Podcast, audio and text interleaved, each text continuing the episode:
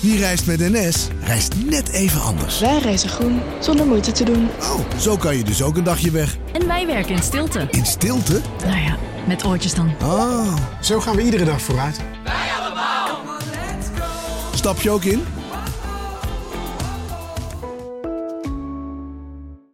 Een maatschappij waarin iedereen meedoet. Een gezonde, groene en rechtvaardige wereld. Daar willen jij en heel veel andere mensen best iets aan bijdragen. In het klein en in het groot. Dicht bij huis en ver weg. Zo hebben we vorig jaar 349 miljoen euro bij elkaar gebracht.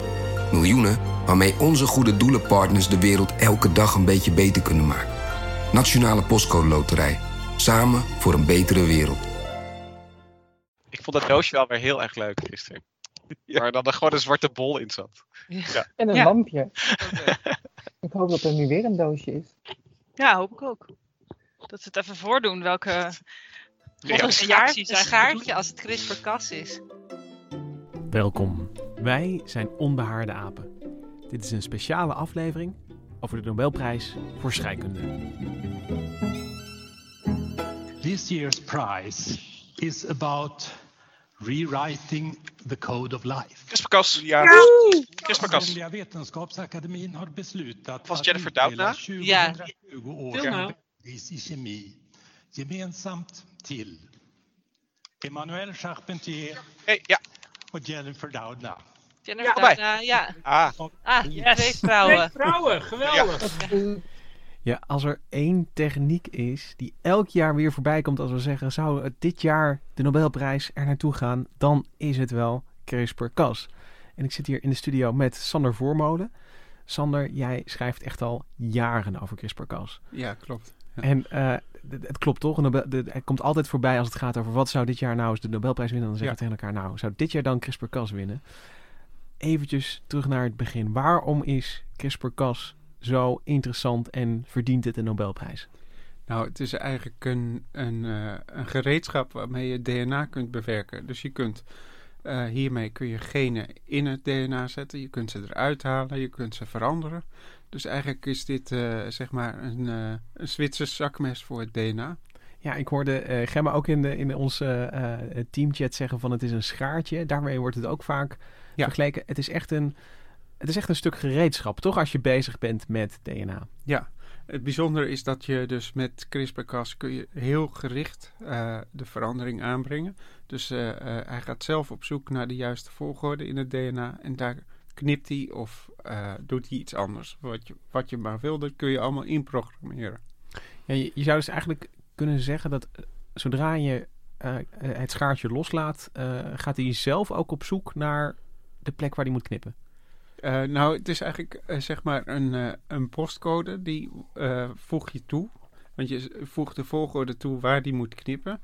En je levert het schaartje mee. En, en het schaartje wordt dus precies op dat punt afgeleverd en zet daar de knip. Zit het vernieuwende er dan in, ehm, in die adressering, in die postcode zoals jij het noemt? Is dat wat het een, een zoveel betere eh, stuk gereedschap maakt dan alles wat hier voorkwam? Ja, want vroeger eh, dan moest je maar hopen dat een stukje DNA wat je in een, bijvoorbeeld een bacterie bracht, dat dat op de goede plek terecht kwam. En met deze techniek kan dat veel preciezer. Ja, jij schrijft al jaren over, over CRISPR-Cas. Ehm, weet je nog waar, waar die eerste artikelen over, over gingen? Waar, wanneer die opwending een, een beetje begon over, over dit nieuwe stuk gereedschap? Nou, het begon eigenlijk al meteen bij de ontdekking ervan. Want eh, eh, dat was in 2012. Toen eh, schreven dus Charpentier en Doudna samen een artikel. En ja, daar stond eigenlijk al in: dit is een tool waarmee we iets kunnen gaan bewerken in het DNA.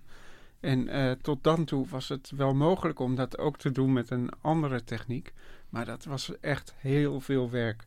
En dit is dus heel simpel. Je maakt een stukje RNA-code. En dat is je, je adreslabel, zeg maar. En de, dat enzym doet verder de, de rest. Je zegt al, eh, Jennifer Doudna en Emmanuel Charpentier, die schreven samen aan het artikel. We hebben hier een Nobelprijs, die gaat naar twee vrouwen die echt samen dit hebben ontwikkeld en hebben uitgezocht. Ja, ze kwamen elkaar tegen op een congres in Puerto Rico in eh, 2011. En toen eh, ja, klikte het meteen. En toen is Charpentier in het lab van Doudna aan het werk gegaan. En ze hebben dit samen eh, bedacht. Dus heel mooi dat ze ook samen de prijs eh, delen nu. Hoe beginnen ze met zo'n idee? Is dat, komt dat uit de lucht vallen? Eh, kwamen ze met de opdracht, zeg maar, we willen zo'n schaartje hebben? Gingen ze naar de tekentafel en, en, en dat moleculair ontwerpen? Waar komt dat vandaan? Nee, dit is natuurlijk al, al werk wat al door heel veel anderen ook is voorbereid. ik sprak vandaag met John van der Oost, dat is een hoogleraar in Wageningen. Die heeft ook heel veel werk daaraan gedaan. En eh, ja, hij kent eh, beide Nobelprijswinnaars dus ook erg goed. Eh, maar, maar hij vertelde ook van, ja, dat, dit was gewoon een stapje voor stapje ding. Maar de cruciale stap, namelijk dit kun je als gereedschap gebruiken. Dat, dat is echt het werk van Doudna en eh Charpentier. Nu gaat het in de moleculaire biologie vaak zo dat dit soort moleculen vaak uit de natuur geleend worden. Zo gaat het in de, de PCR-test, waarmee we zeg maar de nu coronatesten doen en dat DNA of het RNA proberen te vermeerderen. Dat zijn enzymen die dan uit de natuur komen, die bij bacteriën of schimmels of ergens zitten. Was dat hier ook het geval? Ja, ja zeker. Dit, dit systeem is eigenlijk afgeleid van een, eh, van een eh, systeem uit bacteriën. En die bacteriën eh, die, eh, worden belaagd door virussen. En dat heet de bacteriofagen dan. En die virussen die eh, proberen die bacterie te belagen en, hun DNA in de, bacterie te bouwen. Maar de bacterie heeft dus een systeem ontwikkeld om die virussen eruit te halen. En die herkent dus het, het RNA of DNA van de virussen en knipt dat door midden met dit CRISPR-Cas systeem. Dus eh, eigenlijk is het een uitvinding van de bacteriën die eh, de twee Nobelprijswinnaars ontdekt hebben. En dan zitten ja, de vernieuwing, de, ehm, wat, de, wat de, Charpentier en Doudna toevoegen, zit in hoe ze dat zeg maar ombouwen tot iets wat je kan gebruiken in het lab. Ja, precies. Dus zij ontdekten dat als, als een bacterie een virus kan herkennen en daar een knip in zetten in het eh, virus-DNA, dan kunnen we dat misschien ook gebruiken om zelf in andere dingen ook een knip te gaan zetten. En dat lukte. En dat afweersysteem zou je het bijna kunnen noemen van bacteriën. Ja. Dat helpt dus nu wetenschappers wereldwijd om DNA te veranderen. Ja, precies. Ja. En dat kan dus eh, bij planten, schimmels, bacteriën, eh, eh, mensen, dieren. En kun je een voorbeeld geven van wat je dan zou willen doen? In de film gaat het dan altijd over iemand met de, die, die een kindje wil krijgen en die dan zegt van ik wil dat het een slim kind wordt, dus eh, kunt, u dat, eh, kunt u daarvoor zorgen, dokter? Maar hoe gaat het nou in, in de praktijk? Wat, ehm, wat wordt er veranderd aan DNA eh, in, in het lab met CRISPR-Cas? Nou ja, eh, als je het dus over mensen hebt, dan, dan wil je eh, graag de, de verandering heel precies hebben en alleen eh, een fout repareren, bijvoorbeeld in het DNA. En dat is bijvoorbeeld zo bij mensen met, met sikkelcelanemie. Die, die hebben dus een, een mutatie in een bepaald gen, waardoor hun rode bloedcellen een hele rare vorm krijgen met alle problemen van dien. En nu zijn ze in Amerika bezig om in een, eh, klinische studie eh, gaan ze dus eh, de, de stamcellen van het bloed veranderen, waardoor die fout gerepareerd is. En dan hopen ze dat die mensen weer gezonde rode bloedcellen krijgen.